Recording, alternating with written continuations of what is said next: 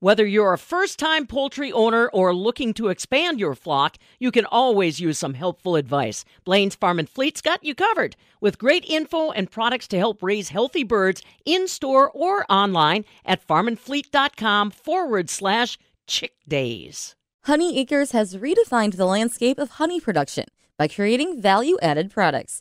Their journey began with a five generation legacy of beekeeping that traveled continents from Armenia to the west coast of the United States. I'm Charity Seebecker with the Midwest Farm Report, and Narek Gabrielian, the Chief Executive Officer at Honey Acres, explains more about their business and how they use honey to make chocolate honey patties and honey spreads. I grew up in the honey industry, um, going going way back way um, to the beginning. I immigrated here from Armenia, actually, where my family was uh, five generations of beekeepers.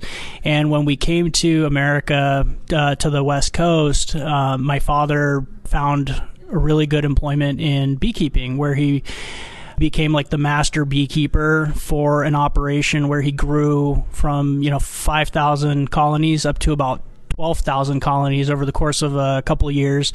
They were doing honey production and also in California, of course, pollination. So I, I was very deeply involved in like honey and bees were a part of my life from a very young age. Can you tell me a little bit more now about Honey Acres? Take me through how you got started and what all you have my story starts out in California, but we're in Wisconsin, right? So how did I end up out here? Um, over the course of my dad's uh, involvement in beekeeping and things like that, he was out in uh, Illinois uh, doing some work with an engineering company, um, building some custom equipment, uh, and he ended up meeting the previous owners of Honey Acres. And at the time, you know, they were uh, going through some some difficult times with the involvement of a lot of foreign honey being imported uh, Honey Acres was selling what amounted to basically pretty much just bottled honey, which was becoming very competitive at the time, and they weren't doing very well as a company. So when my dad saw the potential of the business, it was a beautiful, beautiful property, 40 acres, 40,000 square foot facility. Um, he just really latched on and was like, "We gotta, we gotta try to save this place." And um, over the course of a couple of years, Honey Acres made a pivot away from honey as a commodity in a jar, which is very difficult to sell on a national level, to producing value added products. So in in particular our dark chocolate honey patties which which consist of basically pure honey, pure chocolate, and peppermint oil was the first flavor. Um, and we brought those back. We managed to automate the process over the course of a couple of years, and, and that really ended up saving the business. And that's how I ended up in Wisconsin.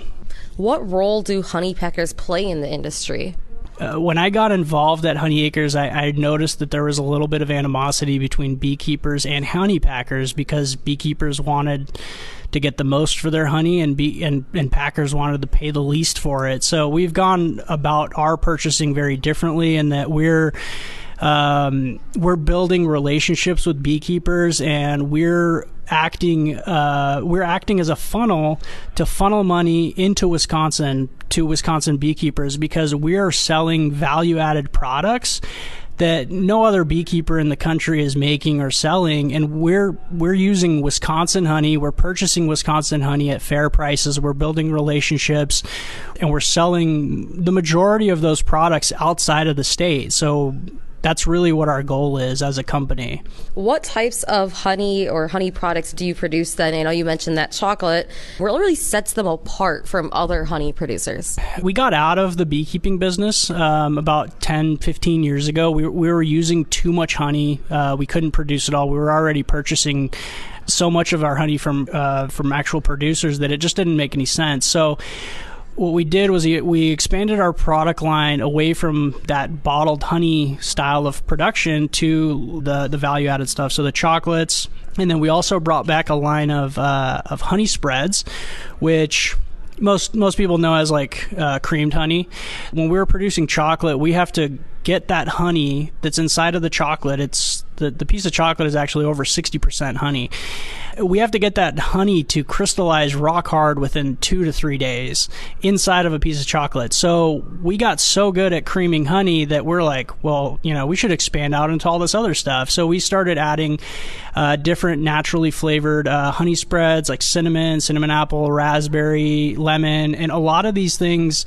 Uh, most beekeepers can't do because once you start adding ingredients to honey, you, you need a commercial kitchen. It's not just it's not just pure honey anymore. So we started doing that as like a value added, and we always really stayed away from from liquid honey in the in the store shelves. We we do it a little bit here and there, but that's not what we do. We're not trying to go, you know, we're not trying to buy honey from Jim down the street and then go compete against him on the shelf. Like we're we're trying to buy honey from him that he's got too much honey, he needs something to do with it, and we're making a value added product that can be sold nationally. Um, so the the chocolates, the honey spreads, and then also our honey straws. So we're one of two places in the in the country that that produce honey straws, and we offer that as a service for. Um, for beekeepers they can send us their honey and we can process it for them or we can sell uh, sell them you know honey straws produced with pure wisconsin honey. Can you explain the process of you know that honey extraction is going from that hive to your final product? Take me through your process behind the scenes of what that looks like Sure. So we're we're not too involved in the in the uh, in the extraction side, right? So we're bringing in honey generally either in barrels or in totes, totes preferably. So we work with you know our local producers that they they know you know we we use X number of uh, pounds of honey um, on a weekly basis. They you know they love it. They can keep their honey out of barrels, fill the totes. We go back and forth, so we save a lot of you know as far as sustainability. We're not trashing a bunch of barrels because we're you know reusing containers.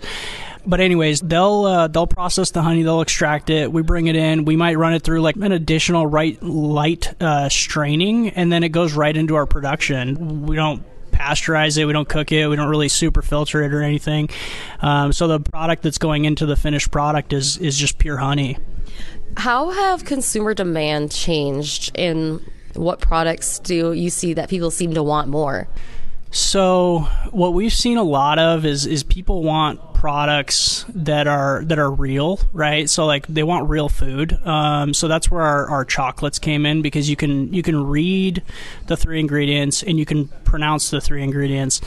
And one of the things that we've really found as well uh, on the honey side is that oftentimes if you're selling honey in a jar, to get away from the commodity of the of, of just the honey, you really need to sell your brand. Um, so you really need to make yourself a part of that jar of honey. So oftentimes people are when they're buying a jar of honey, they're not they're either buying a jar of honey because they you know they just need some honey to sweeten their tea or they're buying honey because they want to feel a part of their local community and they're they're buying a jar and they know that there's somebody down the street that's benefiting from that.